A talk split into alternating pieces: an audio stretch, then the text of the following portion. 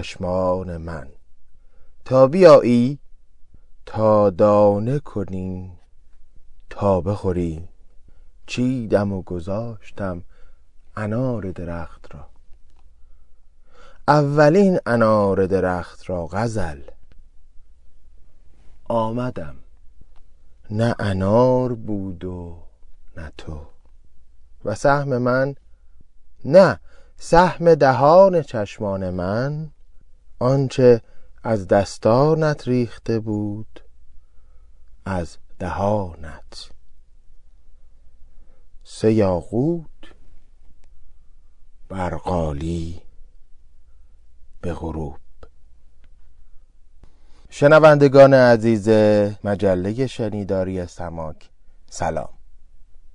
این یازدهمین شماره با یک حال و هوای متفاوت و با یک ورودی از جنس این شعر ناب شاعر شهرم منصور اوجی تقدیم میشه به شما چون اختصاص داره به سه یاقوت بر قالی افتاده شعر و فرهنگ و هنر ایران امروز.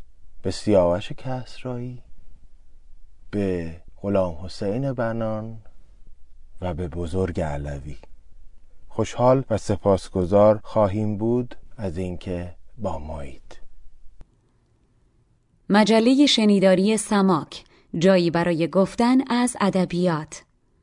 پادکستی به زبان فرشید سادات شریفی. هزاران چشم گویا و لب خاموش مرا پیک امید خیش می‌داند. هزاران دست لرزان و دل پرجوش گهی میگیردم. گه پیش میراند پیش میآیم. دل و جان را به زیورهای انسانی میآرایم.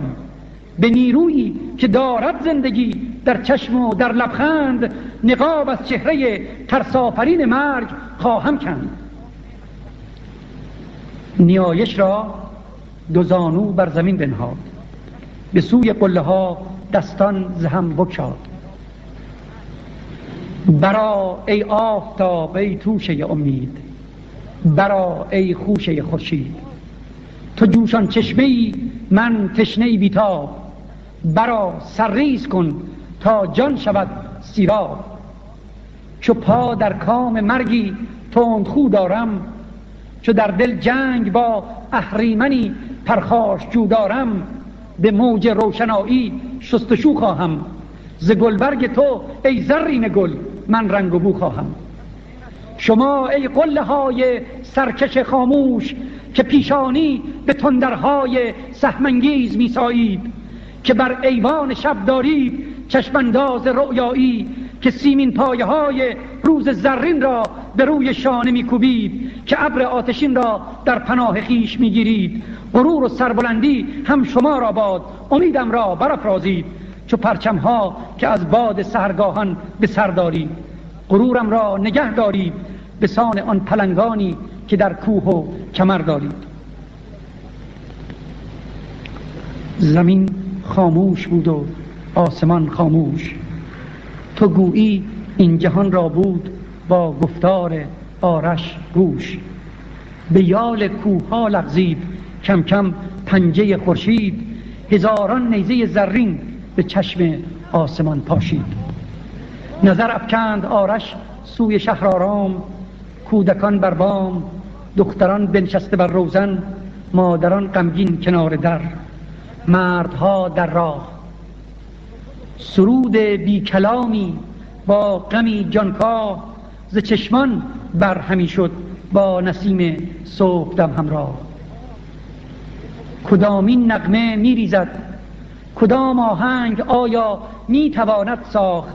تنین گام های استواری را که سوی نیستی مردانه می‌رفتند. تنین گام هایی را که آگاهانه می‌رفتند.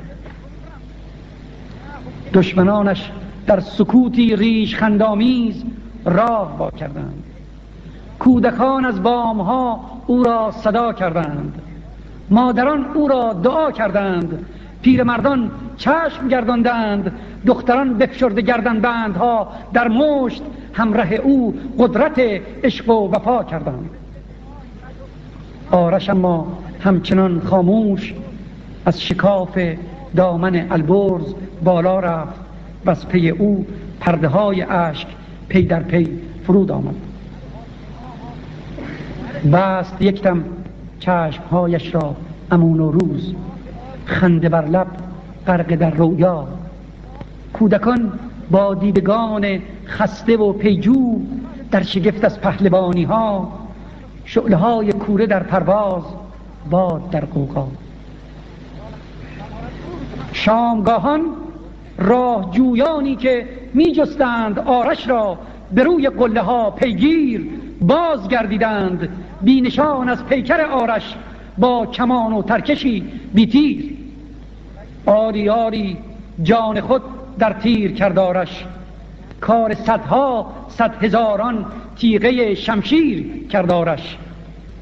تیر آرش را سوارانی که میراندند بر جیهون به دیگر نیم روزی از پی آن روز نشسته بر تناور ساق گردوی فرو دیدند و آنجا را از آن پس مرز ایران شهر و توران باز نامیدند.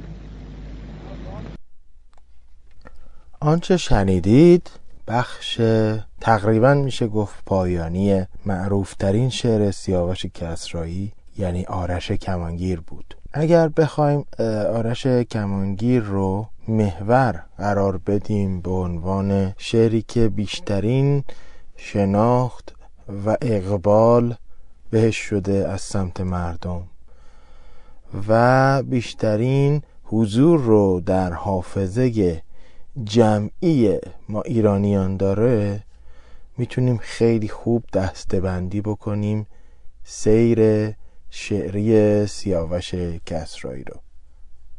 بر این اساس باز من با اجازه شما میرم به سراغ کتاب ارزشمند چشمانداز شعر معاصر تحریر اولش کتابی که از همون اپیزود اول و صحبتی که درباره فریدون مشیری داشتیم ازش یاد کردیم ازش استفاده کردیم و بسیار هم مورد توجه شما بود آنچه از این کتاب برگرفتیم. این کتاب به ما میآموزه که ظهور سیاوش کسرایی در دهه سی یعنی انتشار آثارش در نیمه دوم دهه سی چرا و چگونه اتفاق مهم و متمایزی است؟ اگر احیانا اپیزود اول رو شنیده باشید یا بعد از این اشاره حوصله کنید برید و قسمت اولش پورتری شعرش رو بشنوید.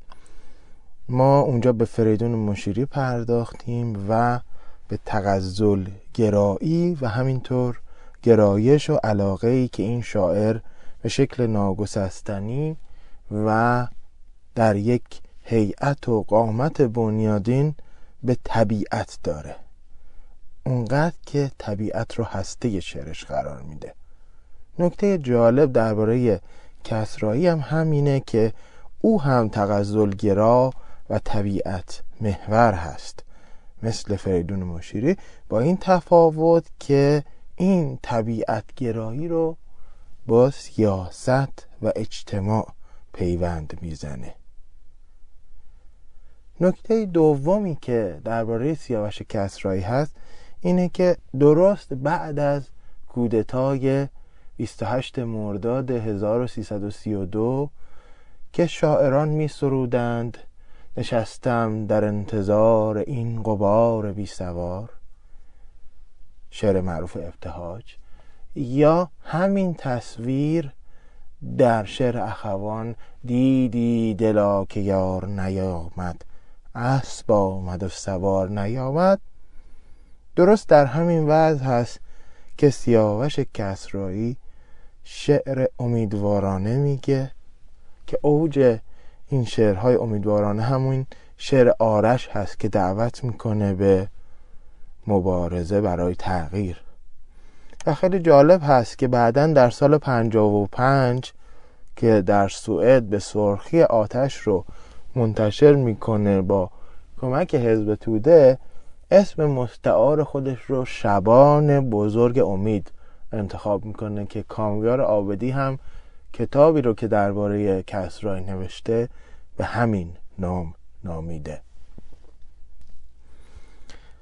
از کنار هم گذاشتن این دو نکته می‌تونیم به یک نتیجه برسیم که پس ما با شاعری روبرو هستیم که سیاست یکی از مایه ها و یکی از پیرفت ها و یکی از عناصر بسیار جدی در شعر اوست.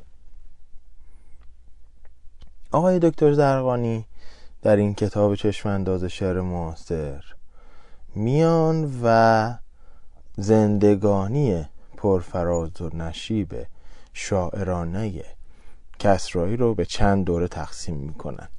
میگن دوره اول که حدود ده سال به طول می انجامه حاصلش دفترهای آوا آرش کمانگیر سنگ و شبنم خون سیاوش و دماوند خاموشه.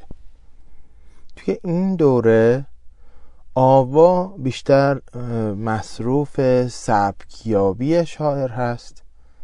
اما آرش کمانگیر خیلی زود از راه می‌رسه و یک منظومه بلند روایی حماسی تغزلی است که تا به امروز حداقل بخشهایش در حافظه جمعی ما مونده و خون سیاوش که دو تا مجموعه بعد از آرش کمانگیر هست ادامه همین راه و همین سبک و همین وضعه اما در این میانه یک دفتر دیگری هم هست که ما از اون تغزل رو بیشتر به یاد داریم و اون سنگ و شبنمه. از سنگ و شبنم چی به یاد داریم؟ شعرهای کوتاهی که خیلی در ذهن ما موندن چون مثلا خواننده ها بعضیاشون رو خوندن. یه دونه از این دفتر رو از شعرهای این دفتر رو یه تکه کوتاه از هنجره جادویی یک خواننده دوست داشتنی بشنویم تا خودتون قضاوت کنید که چقدر در ذهن ما مونده.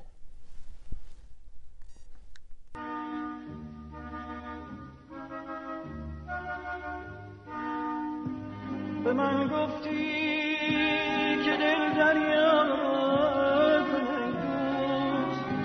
همه دریا از آن ما دلم دریا شد دادم به دستت. مکش دریا.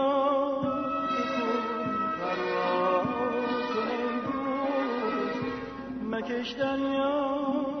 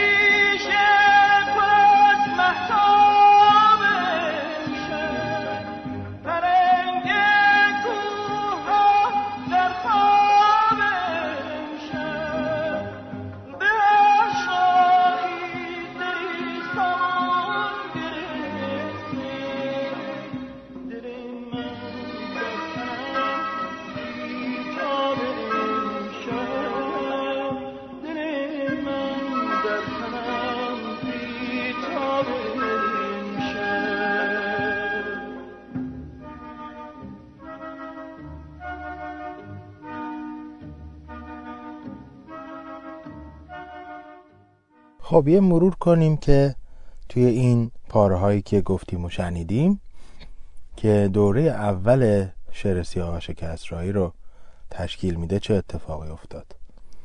مجموعه اول اسمش آواست و من الان که دیوان سیاوش کسرایی مجموعه اشعارش رو نگاه کردم چاپ کتاب نادر. نقل قولی دیدم اول مجموعه آوا که حیفم میاد یاد نکنم.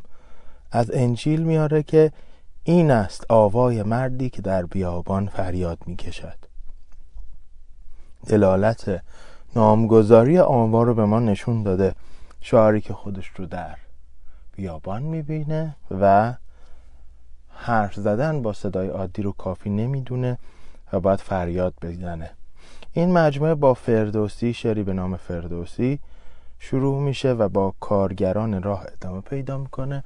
از یک طرف نگاه شاعر به پشتوانه فرهنگی حماسی ادبی خودش و از یک طرف گرایش های سوسیالیستی کارگری رو از همون ابتدا نشون میده. برهمکنش این نگاه سیاسی اجتماعی با نگاه ادبی منظومه آرش کمانگیر رو رقم می‌زنه و در گام بعد می‌رسیم به سومین دفتر او. که نکته خیلی جالبش شعری است که راجع به شعرهای خودش داره. شعری به نام واریز. یک بخشهاش رو می‌خونم چون خیلی مفصله اما چند بندش رو برای شما می‌خونم که نشون میده این شبانه بزرگ امید ما ناامیدی هایی رو هم تجربه می‌کنه ولی همچنان ادامه میده.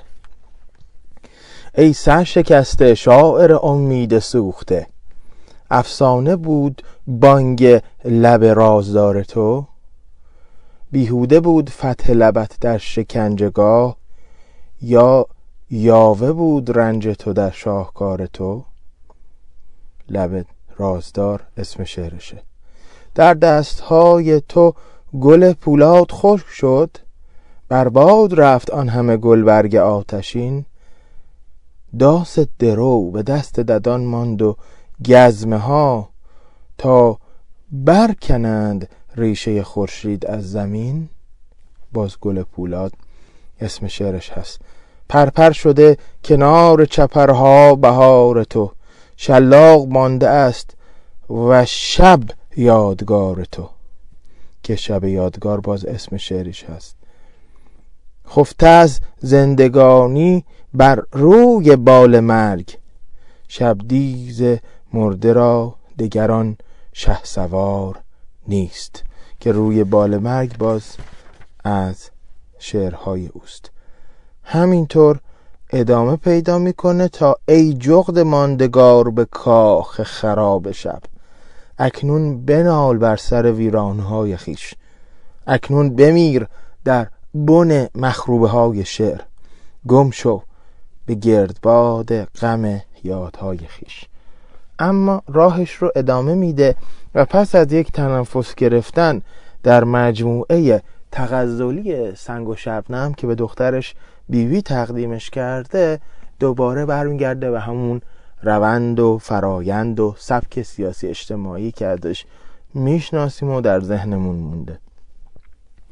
این تنفس و درنگ در سنگ و شبنم سه بخش داره. ربایی ها دو بیتی ها و ترانه ها آنچه با هنجره ناب و جادویی استاد محمد رضا شجریان شنیدید بهگزینی از همین دو بیتی های این کتاب هست که البته با ترتیب خاصی به همدیگه پیوستن که کمی متفاوته با ترتیب کتاب. خب بعد از همه اینها سیاوش کسرایی گرایش دیگری رو نشون میده و اون هم شعر گفتن برای فعالان سیاسی و اجتماعی همفکر خودش در خارج از کشوره. یه نمونه از این شعرها رو بشنویم و بعد نمونه دومی هم بعد از یک توضیح کوتاه در راه خواهد بود. و همه اینا به ما نشون میده که چرا سیاوش کسرایی بعدا به خارج از ایران میره و کوچه بی برگشتی داره. باور نمی کند دل من مرگ خیش را. نه نه من این یقین را باور نمی کنم تا همدم من است نفسهای زندگی من با خیال مرگ دمی سر نمی کنم آخر چگونه گل خس و خاشاک می شود؟ آخر چگونه این همه رؤیای نونهال نکشود پرهنوز ننشسته در بهار می برد به جان من و خاک می شود. در من چه وعده هاست؟ در من چه هجر هاست؟ در من چه دست ها به آمد روز و شب؟ اینها چه می شود؟ آخر چگونه این همه اشاق بیشمار آوار از دیار یک روز بی صدا در کور راه ها همه خاموش می شود باور کنم که دخترکان سفید بخت بی وصل و نامراد بالای بام ها و کنار دریچه ها چشم انتظار یار سیه پوش می شوند باور کنم که عشق نهان می شود به گور بی آنکه سر کشد گل اسیانی خاک باور کنم که دل روزی نمی تپد. نفرین بر این دروغ. دروغ حراستوک پل می کشد به ساحل آینده شعر من تا رهروان سرخوشی از آن گذر کنم. پیغام من به بوسه لبها و دستها پرواز می کند. باشد که عاشقان به چنین پیک آشتی یک ره نظر کنند بر کاوش پیاپی لبها و دست هاست که نقش آدمی بر لوحه زمان جاوید می شود این ذره ذره گرمی خاموشوار ما یک روز بیگمان سر می‌زند ز جایی و خورشید می شود تا دوست داریم تا دوست دارمت تا اشک ما به گونه هم می چکد ز تا هست در زمانه یکی جان دوستدار کی مرگ می تواند نام مرا بروبد از یاد روزگار. بسیار گل که از کف من برده است باد. اما من غمین گلهای یاد کس را پرپر نمی کنم. من مرگ هیچ عزیزی را باور نمی کنم. می ریزد یک روز برگ من. یک روز چشم من هم در خواب می شود. زین خواب چشم هیچ کسی را گزیر نیست. اما درون باغ همواره عطر باور من در هوا پر است.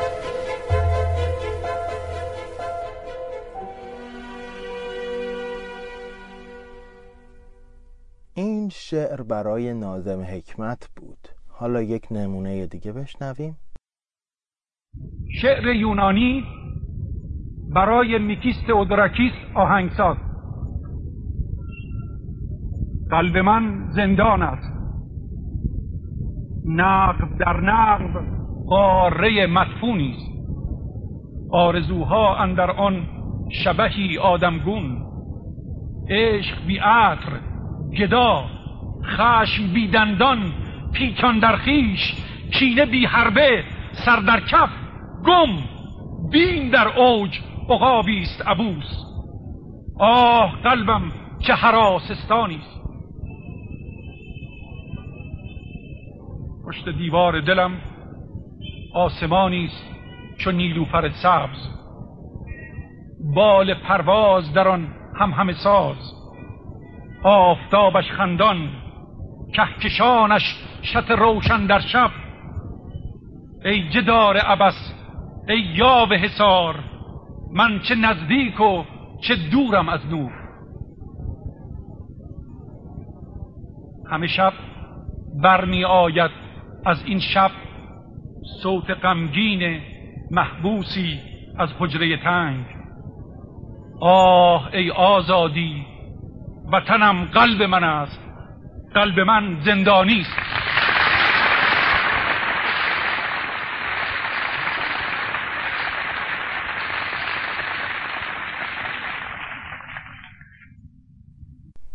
خب این آدم هایی که کف می زدن برای سیاوش کسرایی و نشون می‌دادند که سلیقه اون زمان به شعرهای مبارزه چقدر نزدیک هست نشون میده که چرا شاعر ما وقتی که قیام های مسلحانه در دهه پنجاه شکل می‌گیره شادمان هست.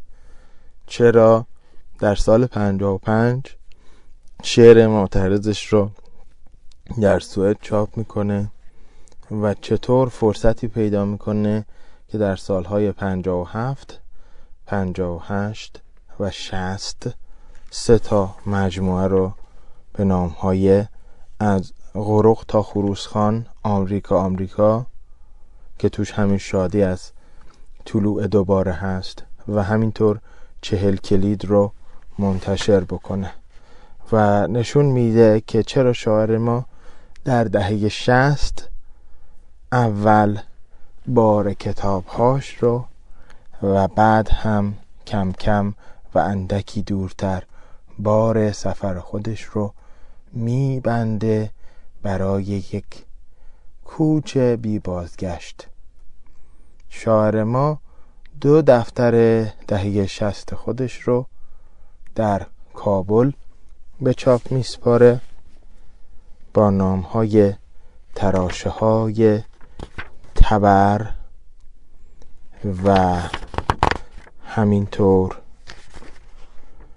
پیوند و بعد در اروپا هست که مسکن میگزینه ابتدا در فرانسه کمی بعدتر در روسیه و نهایتا در اتریش در وین در جایی که در سال هفتاد و چهار در خاک آرامید. کسانی که مخالفند با مهاجرت شاعران و نویسندگان و اون رو مخرب می‌دونند یکی از مثال هایی که می‌زنند همین سفر سیاوش کسرایی است که با انقلاب شروع میشه و بر اساس یک تحلیل از آینده حزب توده چه در ایران و چه ریشه های اصلی اون در روسیه هست و اقامت او در روسیه هم همین رو نشون میده. با وجودی که مدت کوتاهی فرصت و اجازه پیدا می‌کنه کتابهاش رو در ایران چاپ بکنه اما ترجیح میده خودش همچنان در اروپا باشه.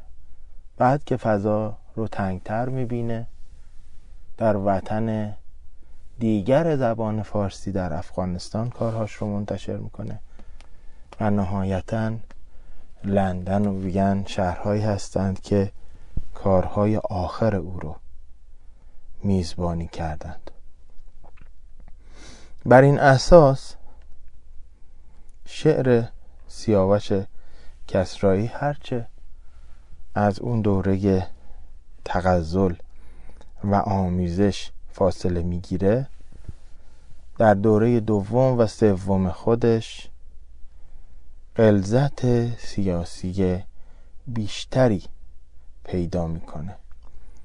در دوره دوم آقای دکتر زرقانی معتقد هست که ایدئولوژی به ویژه در دفتر آمریکا آمریکا اثر مثبتی روی شعر او نداره و مانع رشد تصاویر شعر او هست.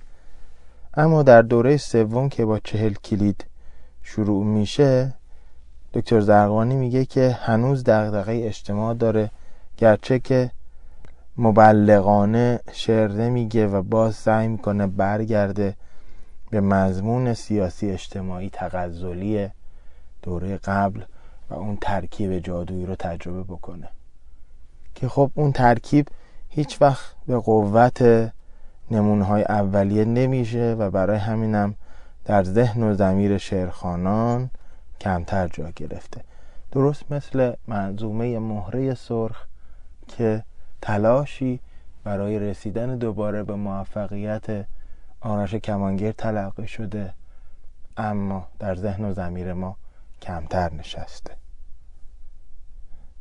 یک نکته هم بگم اینجا از پژوهش های خودم اضافه بکنم.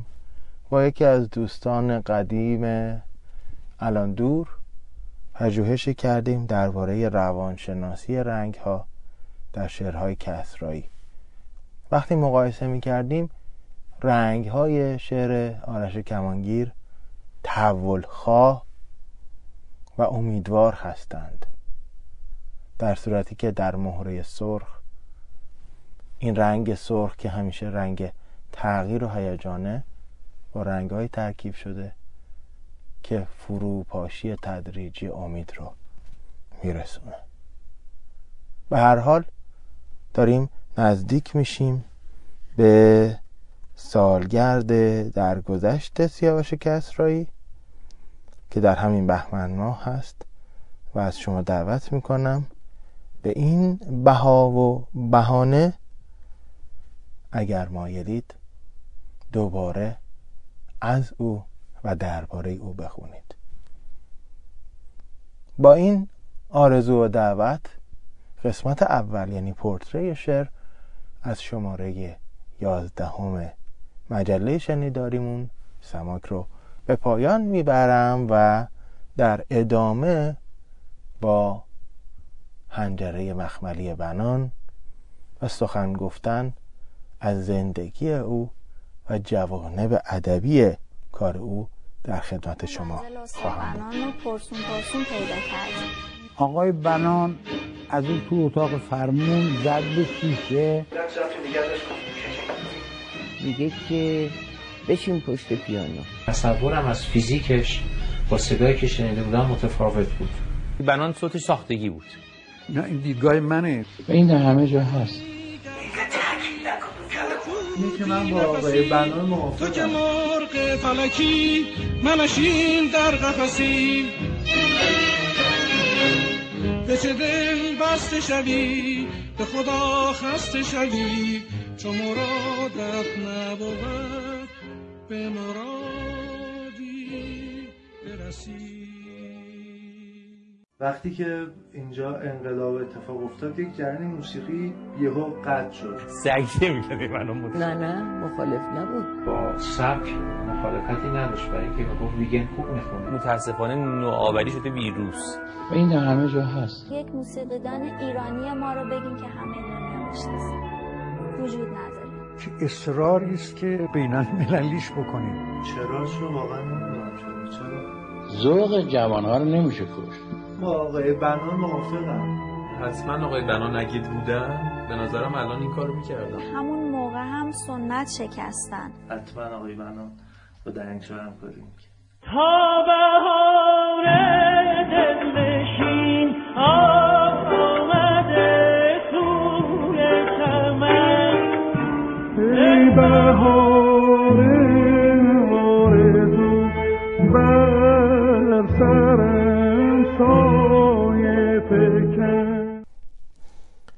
آنچه شنیدید ترکیب دو تا تیزری بود که برای مستند خانم زهره محقق به نام برسد به دست آقای بنان.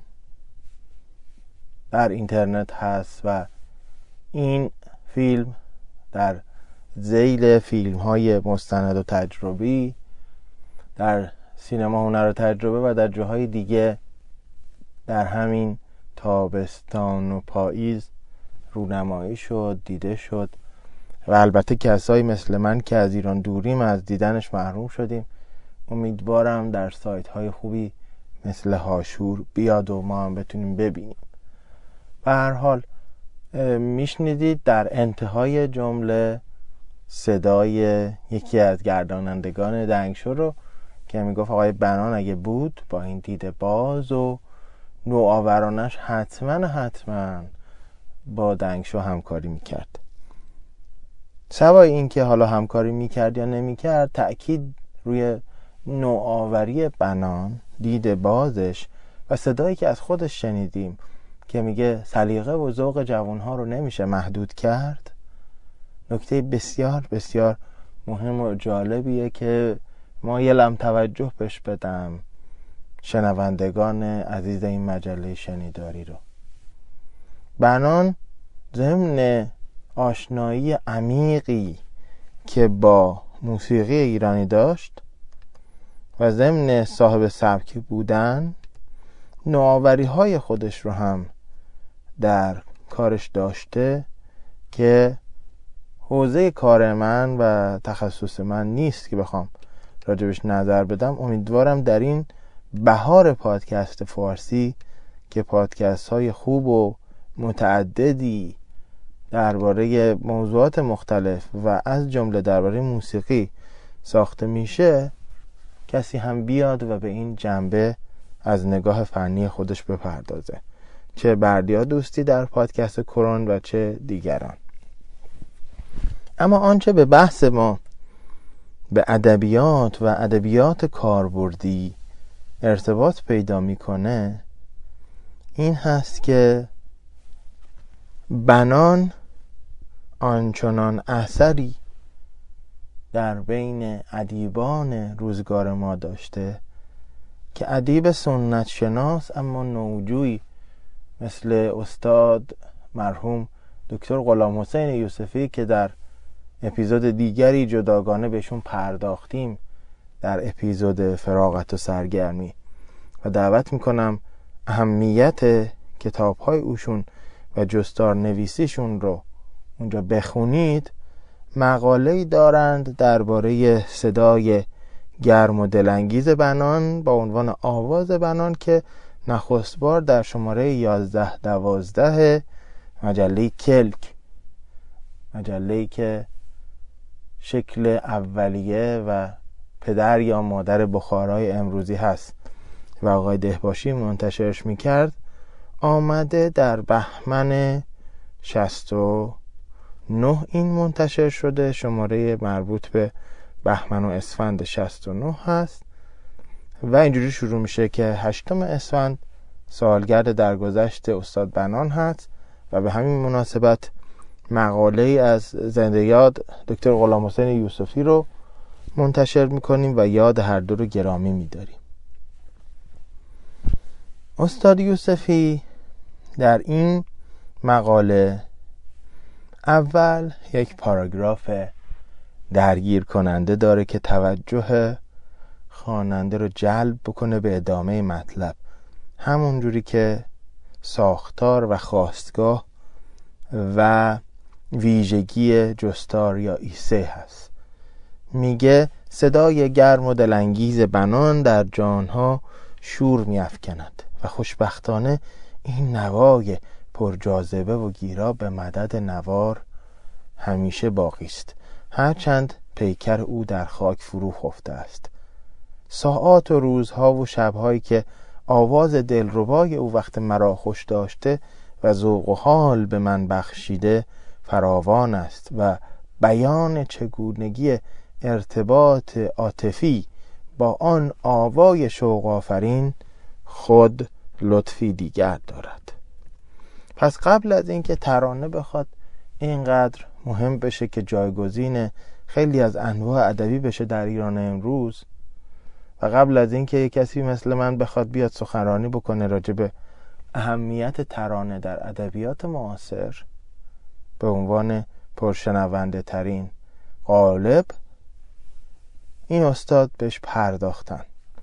و بعد همونجوری که سبک جستار نویسیاشون هست از زندگی بنان شروع می‌کنند صحبت می‌کنند و دو پاراگراف رو به اون اختصاص میدن تا برسن به موضوع اصلی سخنشون که اهمیت ادبی بنان هست. این نکته این نقطه و این اشاره به آخرین جمله اون پاراگراف دوم از بحث زندگی نامه که در حقیقت میشه سومین بند این نوشته از انتهای اون شروع میشه. یعنی دقیقا همون چیزی که در انگلیسی در تمرین های نوشتن در تمرین های writing به افراد میگن که شما باید بیاید جمله آخر پاراگرافتون رو مقدمه جمله اول پاراگراف بعد قرار بدین. استاد یوسفی اینو رعایت می‌کردن. اون جمله آخر اینه. میگه موسیقی وقتی با آواز همراه می‌شود دو نیروی بزرگ با یکدیگر همگام میگردند. تأثیر آهنگ و نفوذ سخن. و اگر ترکیب این دو هنرمندانه صورت گیرد اثری بزرگ و پایدار پدید می آید حالا این مقدمه هست که برسن به اهمیت شعر در موسیقی و آواز ایرانی و نهایتا از اینجاست که در انتهای این پاراگراف اهمیت شعر که هم نظر خودشون رو گفتند و هم نقل قولی از قابوس نامه رو دارن اونجوری که شعن یک نوشته ادبی از یک استاد ادبیات کهن هست نهایتا رشته کلام رو به بنان پیوند میدن. میگن این نکته که موسیقیدانی بسیر مانند آقای حسین علی ملا درباره که بنان نوشته در کار وی امتیازی است بزرگ. امتیاز یعنی وجه تمایز. بنان در تلفیق شعر و موسیقی سخت خوش سلیقه بود و توجه و گونه ای به روشن ادا کردن کلمات شعری داشت. بعد ادامه میدن آنچه بنان خوانده نشان می‌دهد.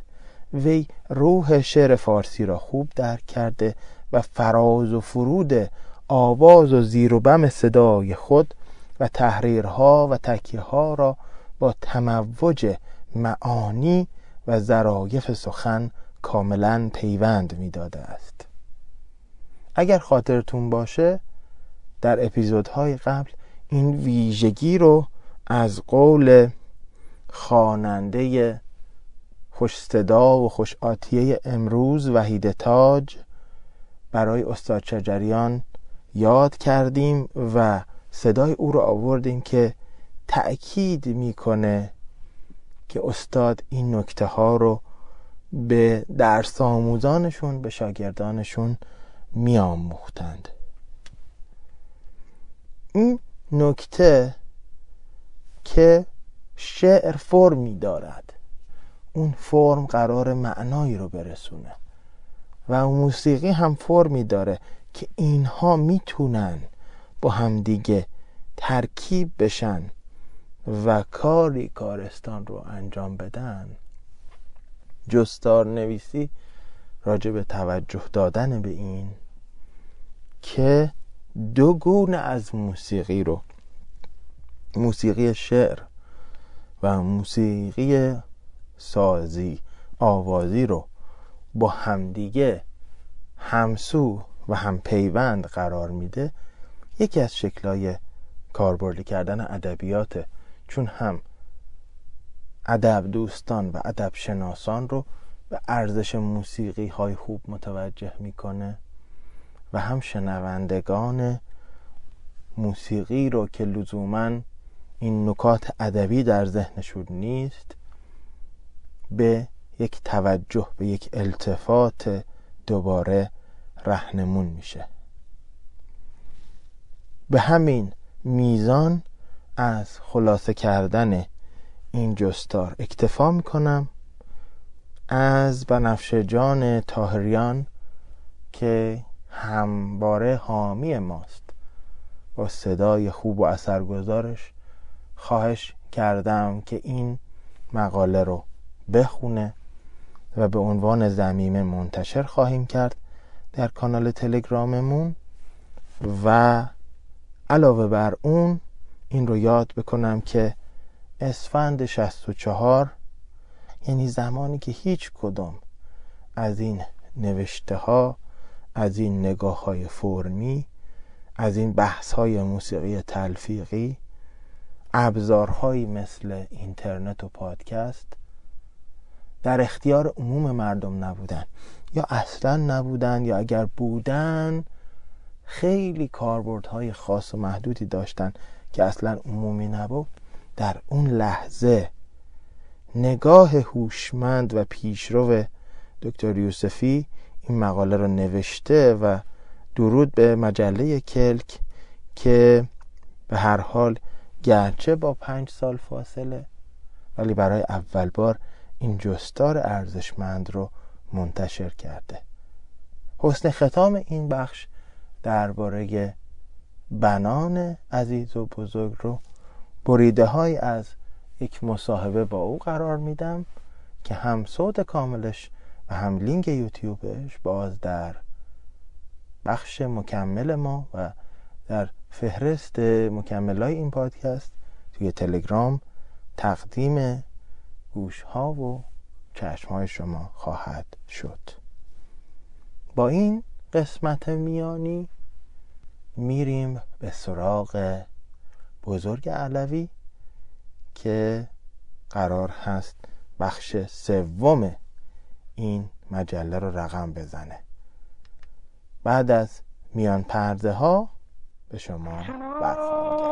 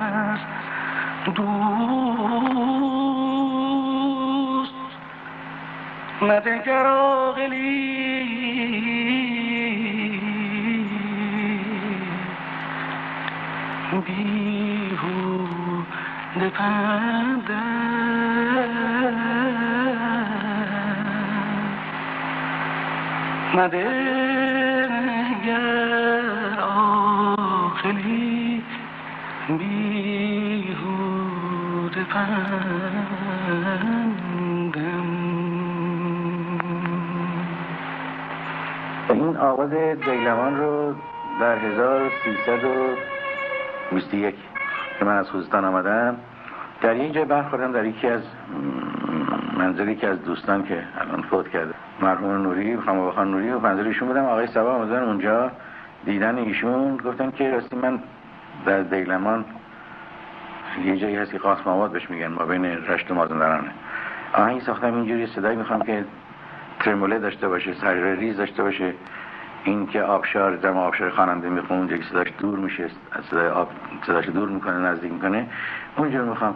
و من به طور شوخی بدم بده نوتو ببینم داده گفتم بخته بزن. زرد خوندم گویا من همین پی همین صدا میگردم ساخته بود برای کس دیگه البته.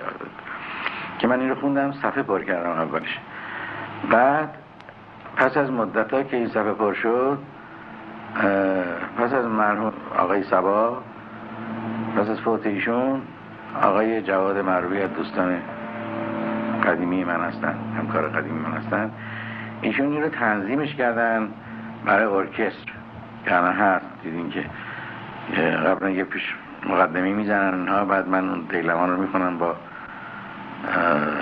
کلارینت اصطلاح خودمون ایرانی قره نی آقای سلیم فرزان. اینو خوندم و بعدم باز ارکست یک حرکتی تو ارکست شروع کرد. زیاد تمامش کردیم این رو من روی علاقه که صبا به این آهنگ خیلی داشت. و زحمت کشیده بود برش رفته قاسم آباد چند شب مونده بود یه خواننده محلی دیده بود براش خون این تنظیم کرده شعر فارسی و از سعدی گذاشتیم روشون. من بخوندم آقای بنان می‌خوام خواهش کنم در مورد شروع کارتون مقدارش صحبت کنین. هرچند که بارها این مطالب پخش شده از رادیو و همه می‌دونن که شما چند ساله می‌خونین و چطور شده که خواننده شدین ولی هیچ اشکالی نداره برای بزرگداشت خواننده ای مثل شما هرچه این مطالب بیشتر تکرار بشه باز کم هست. پس کنم من از بچگی در خانوادم ساز و موسیقی بود. ما همیشه منظرم یادم پیانو داشتیم ارگ داشتیم. از کنم بزرگتون که خواهرای من ساز می‌زدن پیش آقای نیداود مرزای نیداود. این بود که من از هم موقع پیدا کردم و شروع کردم به کار کردن. از این استاد قدیمی گیر می آوردم می‌رفتم محرمان اول یواشکی درس میخوندم از ترس پدرم اینا. بعد یواش یواش یواش یواش یواش یواش همینطور یک معلمی دیگه پیدا می‌کردم از اون چیزی می‌گرفتم که از ها گوش می‌کردم بعد میپرسیدم اینا اسمش چیه؟ تا بالاخره روی تصادفی برخوردیم با آقای کلنل وزیری و آقای خالقی. این بود که مدتی زحمت کشم در انجمن موسیقی ملی و هنرستان موسیقی ملی و ارکسترای کلنل تورس آقای خالقی اینا بودم و بعد از شهریوری 20 یعنی من یک سال دیرتر از دوستان دیگه هم آمدم. مثلا بعد عدید یا مرحوم قمر اینا. چون در خوزستان بودم بعد که آمدم یک سال دیرتر شد از آقایون دیگه خانم دیگه. بله. آمدم شروع کردم فعالیتمون در رادیو تا همین چند وقت پیش. خواهش می‌کنم چند نفر از خوانندگانی که در زمان شما شروع کردن و در اون موقع شهرتی داشتن اسم ببریم. از اون که خب مسلم است که آقای عدیب خانساری خیلی خودم علاقه دارم به سبکشون به آوازشون. خب قدیمی هستن استاد هستن در کار خودشون. ولی در زمانی که من بعد از آقای خانساری یک سال از کردم که در گرفتایی که در خوزستان داشتم معمولیت داشتم دیرتر رسیدم به رادیو.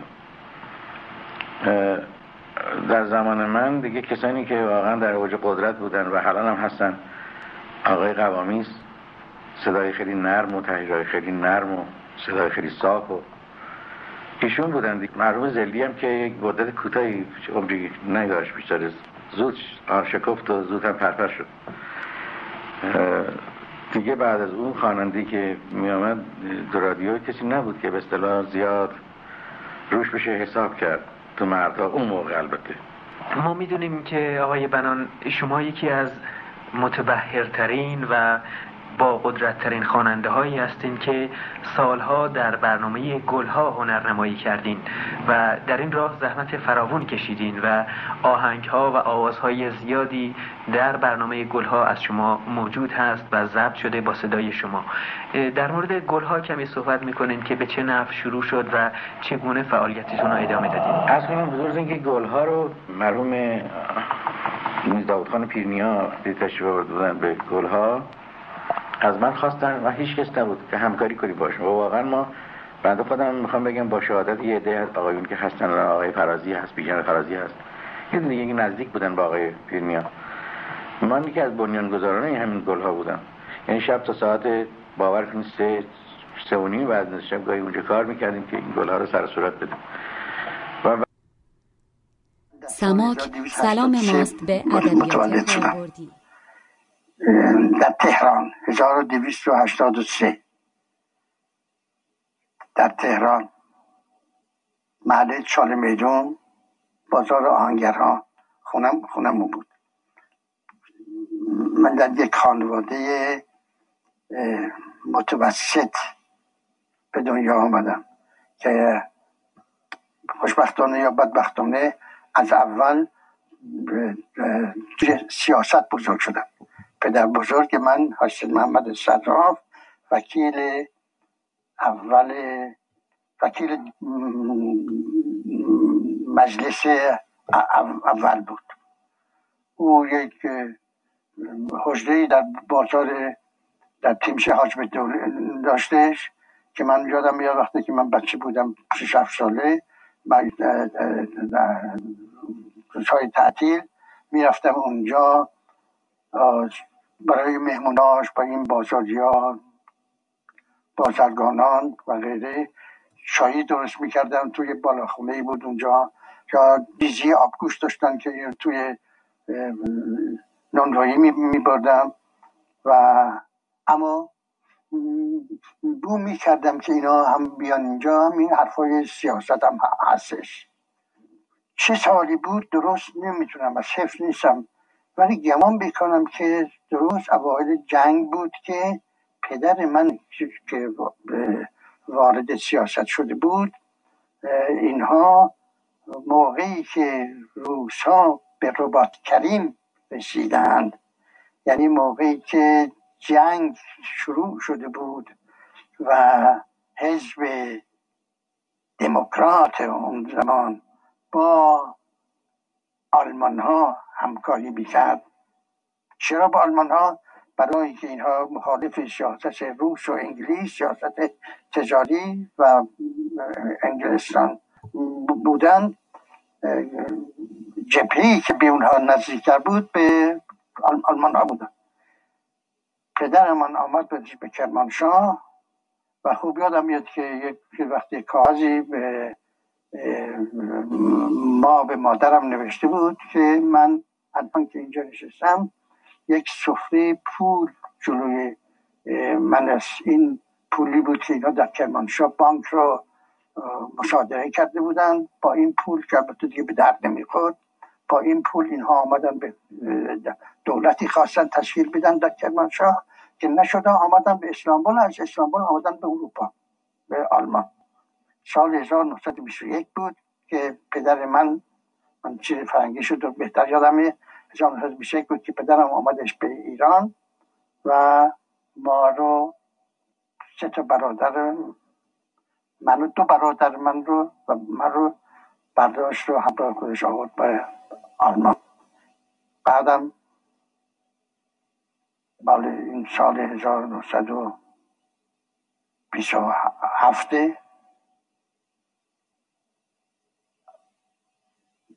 پدرم خودکشی کرد در برلن و من آمدم رفتم به برسلو که امروز اسمش وراتسلاوه در لهستان وقت جو آلمان بود. اونجا بودم. به دانشگاه رفتم و بعدم چون دیگه چیز رو تعلیم طبیعت پداگوژی به حساب یعنی هفت من به تهران برگشتم.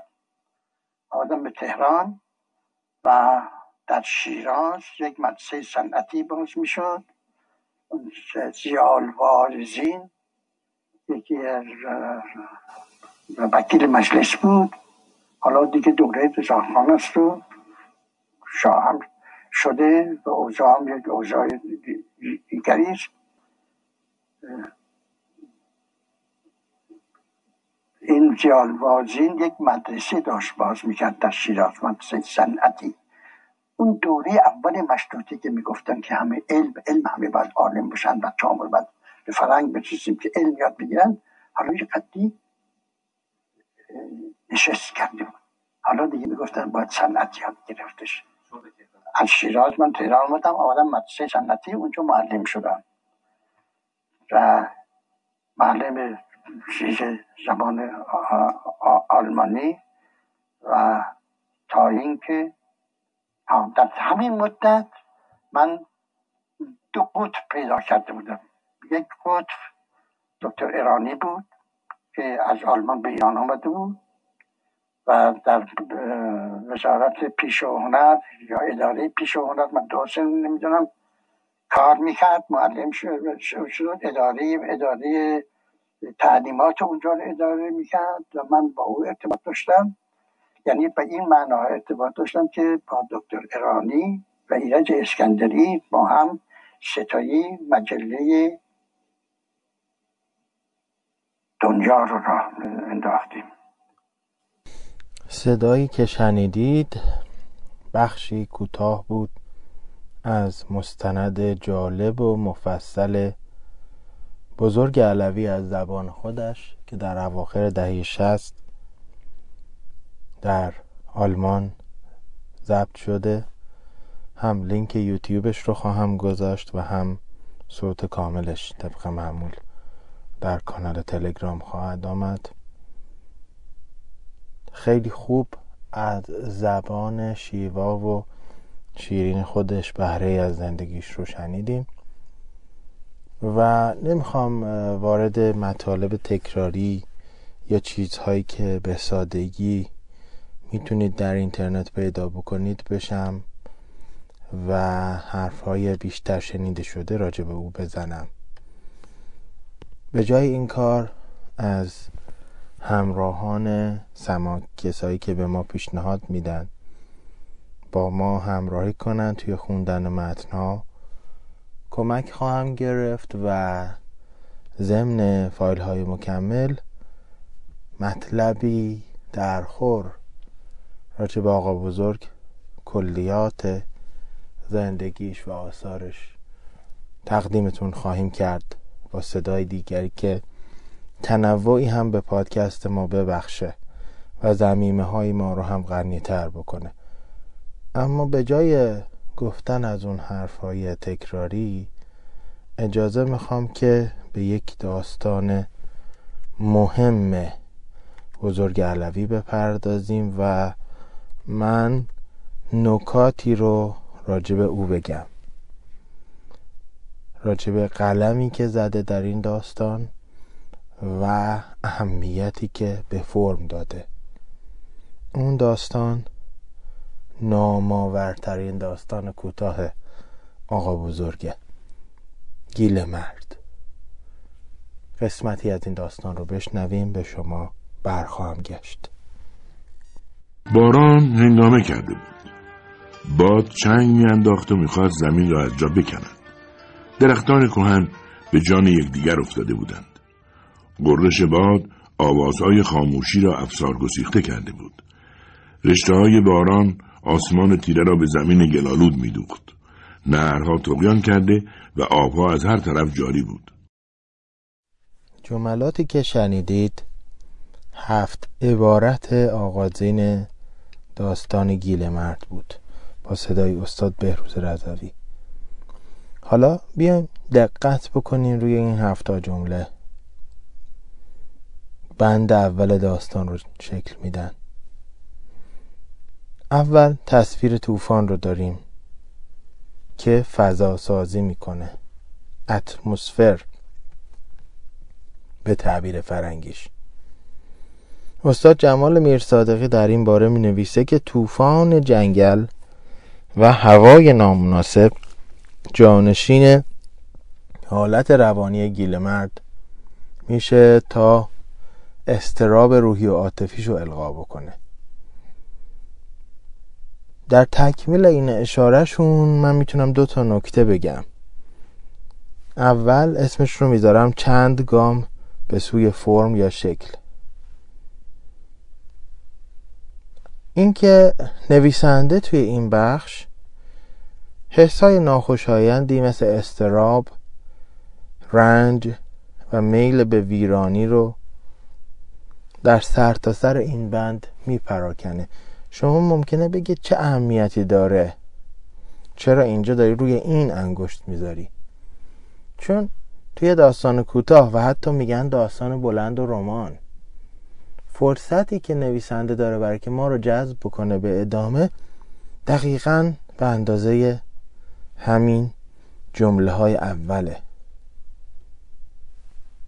این نکته فرمالیستی این شکلی که ما رو به دنبال خودش می‌کشه از یه مجموعه شگردایی از یه تمهیداتی پدید میاد. اولیش سرعته.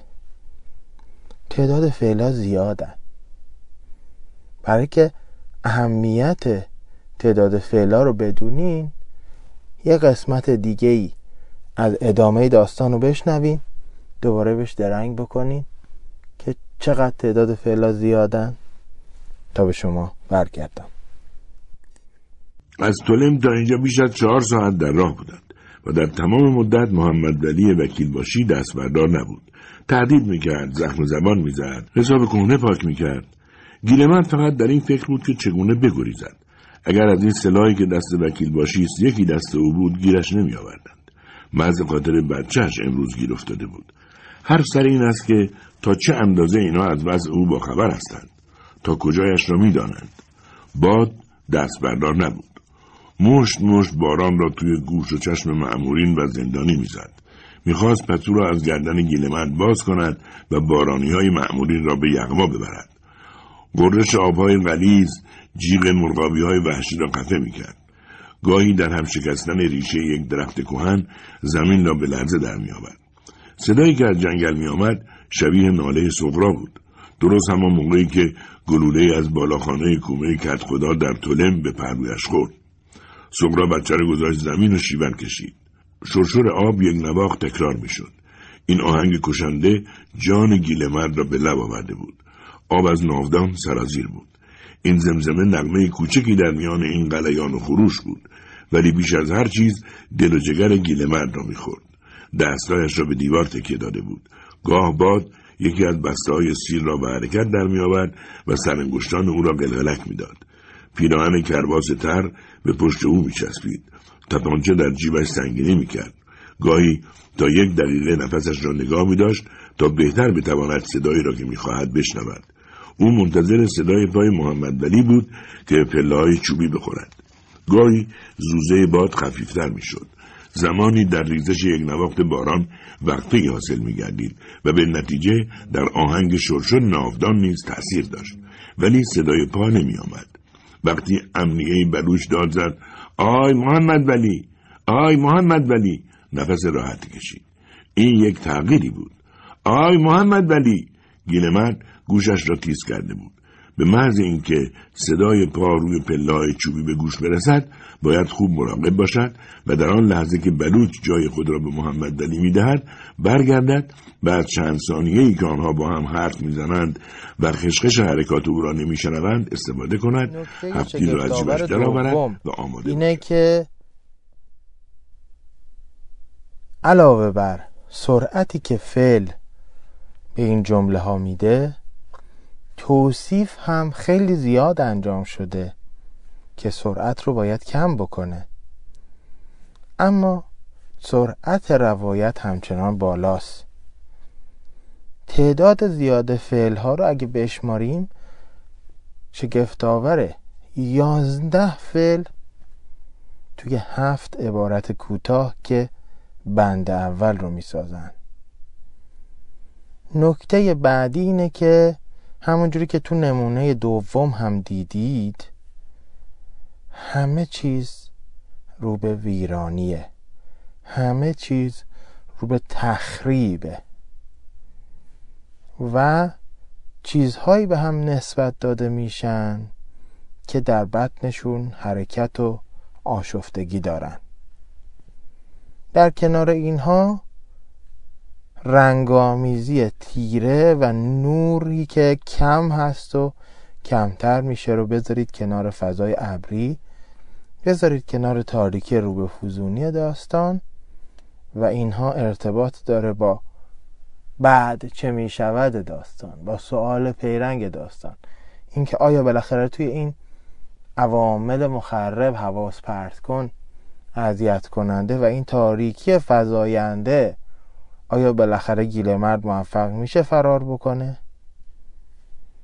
استفاده از کنش های منفی قررش باد. صدای شیون زن که تو تکه دوم که شنیدیم معلوم میشه چرا شیون زن رو در قسمت اول آورده بود. و آسمانی که تیره می‌کنه زمین رو گلالودش می‌کنه و تیره می‌کنه. همه اینا یه فضاسازی تیره رو رقم می‌زنه. در کنارش ویژگی دوم پرسش انگیزی.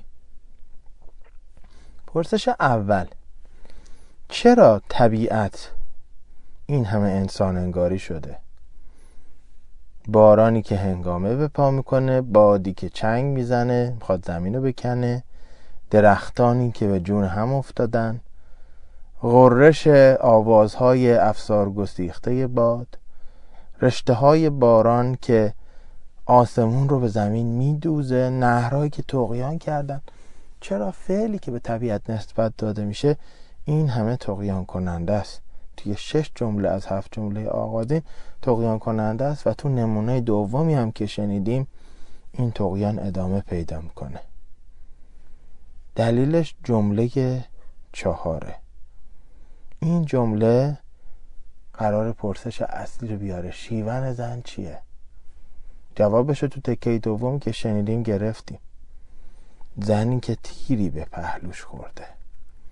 این به استحلال این مقدمه چینی توی هفت جمله اول کمک کرد که پیوند اون قسمتی که در اول شنیدیم با قسمت دوم برقرار بشه و پرسش کافی و جذابیت کافی و تأثیر کافی هم با عنصر فضاسازی در ذهن ما ایجاد بشه که داستان رو ادامه بدیم. همه حرفامو جمع بکنم.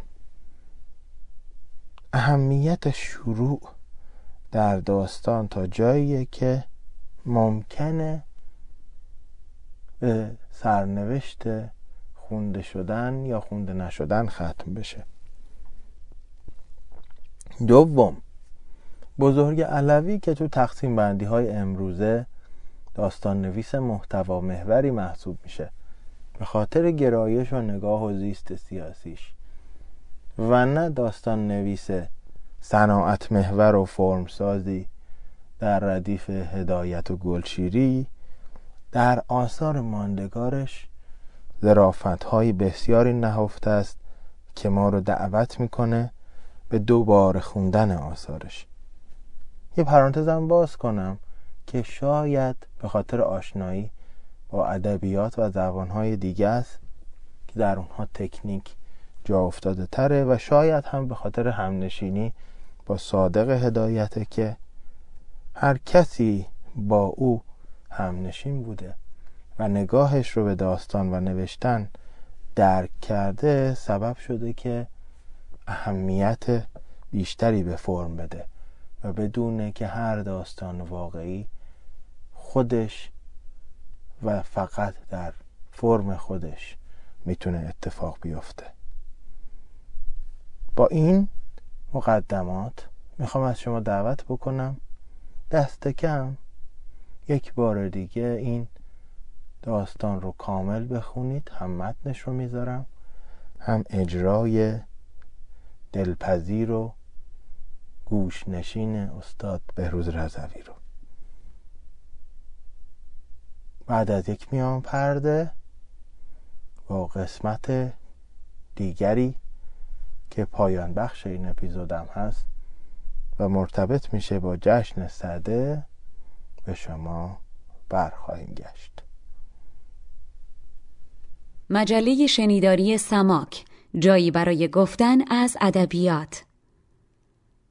پادکستی به زبان خب، فرشید سادات شریفی. این صدانه انار از سیاوش کسرایی غلام حسین بنان و آقا بزرگ علوی که اسم کاملش البته هست سید مجتبا آقا بزرگ علوی. باید نوبتی هم که باشه بریم به سراغ حسن ختاممون که این بار راجب جشن صده است. جشن صده رو سپنتا نیکنام عضو شورای شهر است که فکر می‌کنم هممون اسمش رو بارها شنیدیم به مناسبت کش و قوس هایی که در کار نمایندگیش بود. در توییتر به عنوان یک مناسبت همگانی و نه فقط مربوط به یک دین و آین خاص فقط مربوط به زرتشتیان. به همه ایرانیان این جشن رو تبریک گفته بود و نشون میده که هنوز هم رفتارش و نگاهش چقدر همسو با نامش هست چقدر سپنتاییست و چقدر نیکنامانه.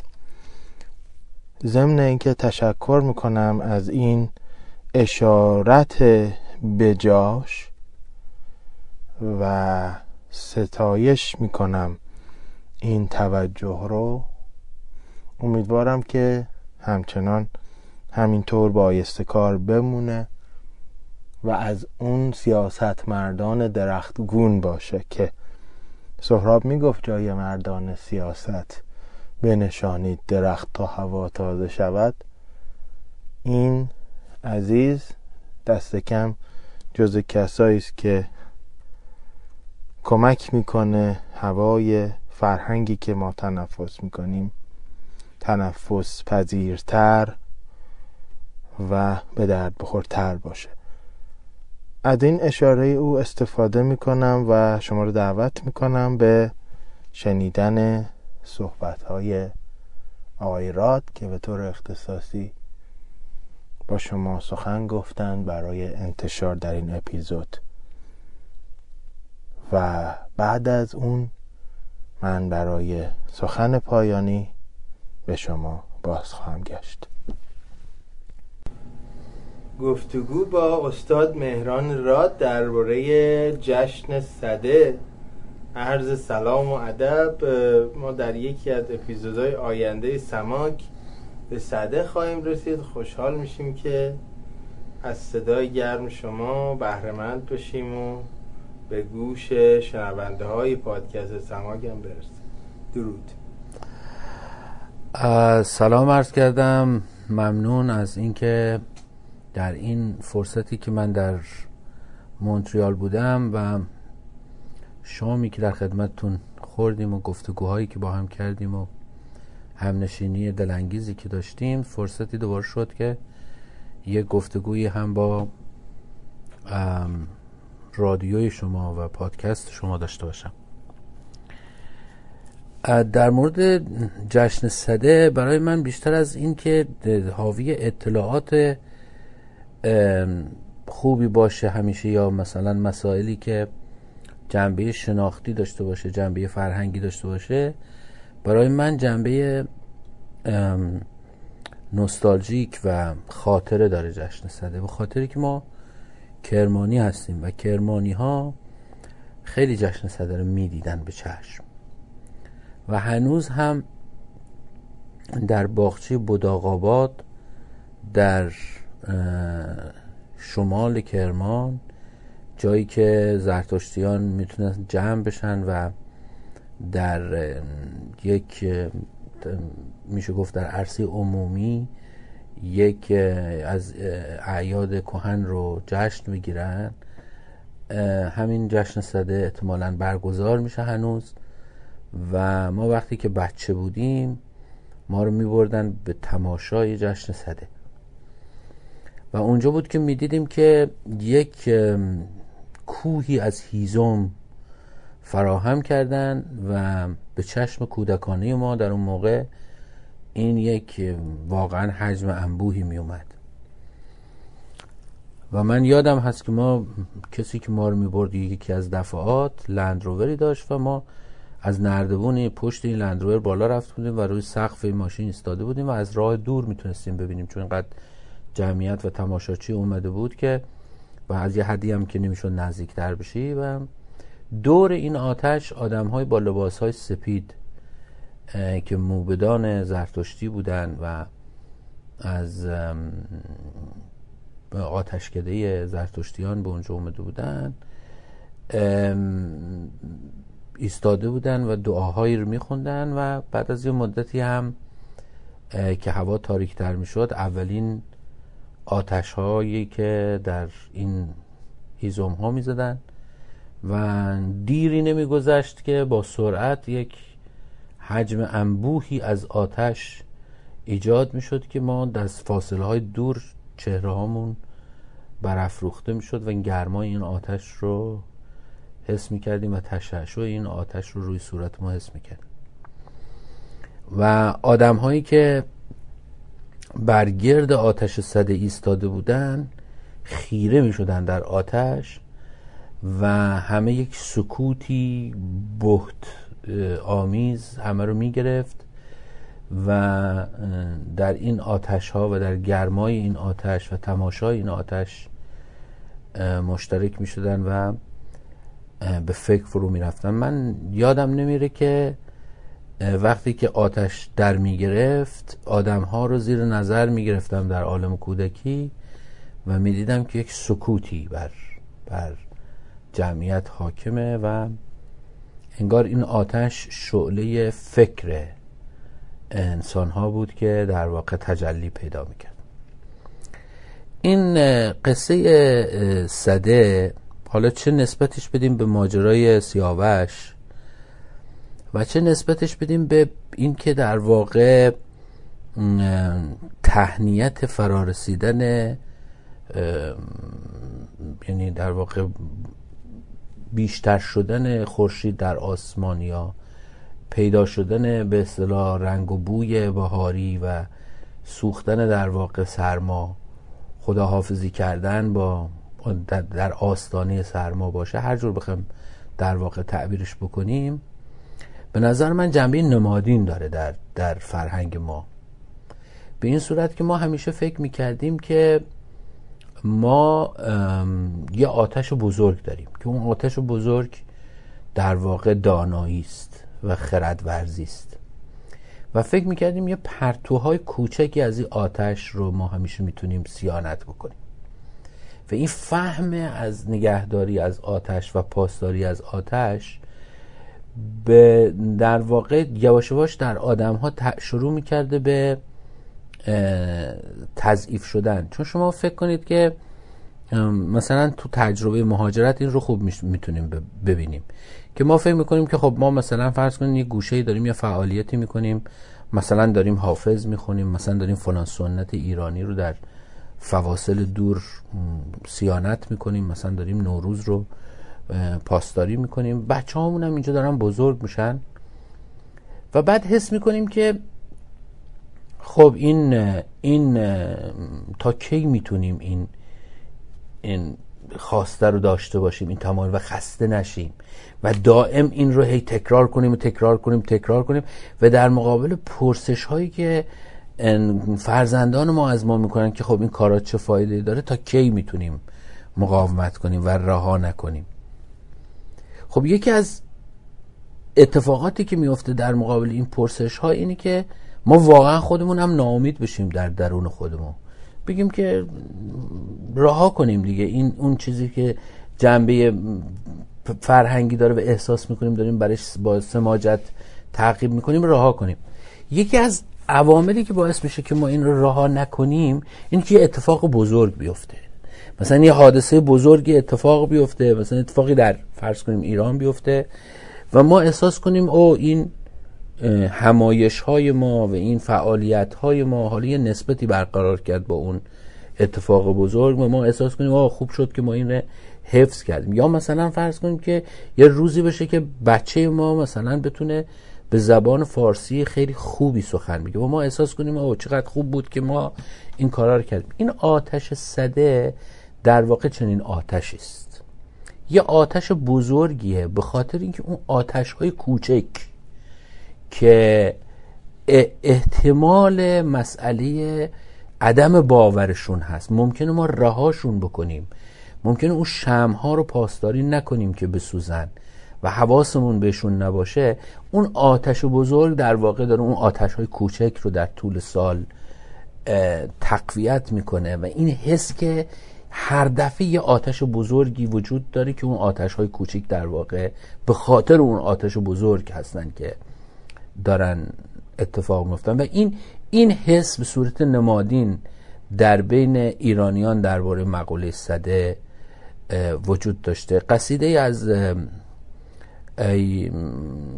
فرخی به یادگار مونده در مورد صده که این قصیده شروعش رو می‌خونم. حالا بر حال این قصیده یکی از از زیباترین تجلیات برخورد شعر فارسی با صده هست. میگه گر نه آین جهان از سر همی دیگر شود چون شب تاری همی از روز روشنتر شود. روشنایی آسمان را باشد و امشب همی روشنی بر آسمان از خاک تیره بر شود. روشنی بر آسمان زین آتش جشن صده است که از سرای خاجه با گردون همی همسر شود. آتشی کرده است خاجه که از فراوان معجزات هر زمان گیرد نهادی هر زمان دیگر شود. گاه و گوهر پاش گردد گاه و گوهر گون شود گاه و گوهر بار گردد گاه گوهر بر شود. گاه چون زرین درختن در هوا سر برکشد گه چو اندر سرخ دیبا لعبت بر بر شود.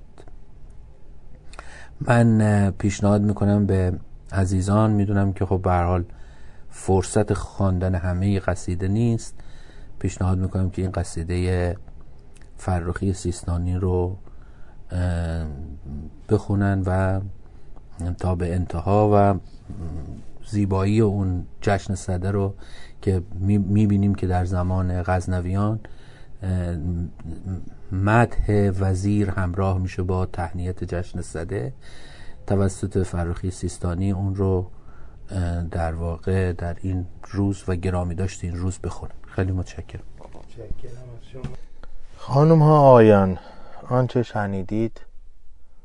یازدهمین شماره از مجله شنیداری سماک بود که امیدوارم مطبوع طبع مردم صاحب نظر شود و همچنان این بخت رو داشته باشیم که در معرض گوش ها و نواخت و توجه شما باقی بمونیم.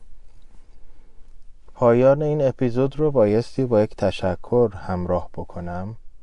از خانواده محترم رضوی خانواده فرهنگ پروری که در هر جای دنیا که هستند کار فرهنگی و فرهنگ دوستی رو با خودشون می‌برن. شاید از این خانواده معروفترین چهره که شما بشناسید بهروز خان رضوی گوینده خوش صدا و ماندگار و همینطور بازیگر شناخته شده سینما تئاتر و تلویزیون عاطفه رضوی باشه. اما هنرپروری به این خانواده به همه خانواده رسیده و به این دو فرد اختصاص نداره و تک تک اعضای خانواده به سهم خودشون هنرپروری و فرهنگ دوستی رو در سرلوحه کارهای روزمرهشون قرار دادن و میدن. من در اینجا در مونتریال سرد و برفی با بالا و پایین های هوا و اتفاقاتش از شانس ها و گرما بخش هایی که داشته و دارم مهر این خانواده است و این اپیزود هم در استودیوی گنجعی این خانواده و با همراهی و پذیرندگی و پذیرایی گرمشون ضبط شده که در اینجا ازشون صمیمانه سپاسگزاری می‌کنم. نکته دیگری که باید به پایان بخش این اپیزود اضافه بکنم هم یادی است از کاوه دیلمی. دقیقا در روزی که داشتیم نهایی می کردیم گوشمایه های این پادکست رو کاوه دیلمی در هفتاد و هشت سالگی درگذشت. نوازنده ای که برای همسنفان خودش شناخته شده بود و در آوازخانی هم صدا و سبکی بنانوار داشت. در آلبوم های یاد یار مهربان می ناب و رامشگران که اولی و سومی از فرهاد فخردینی و دومی از گلنوش خالقی دختر مرحوم روح الله خالقی است. صدای او ماندگار شده است و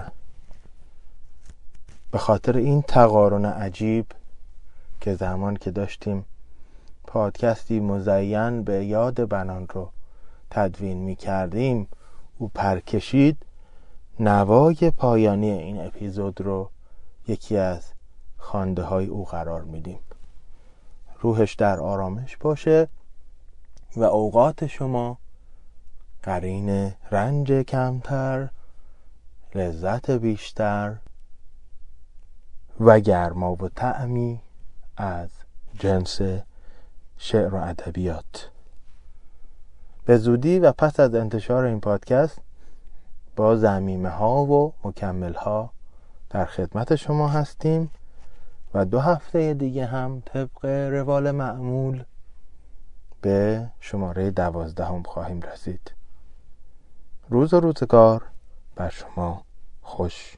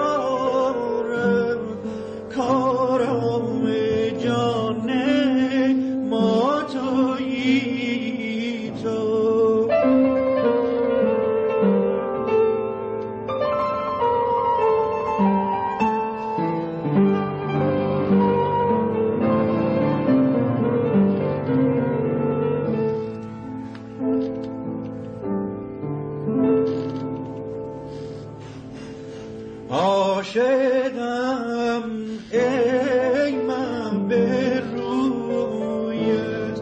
چون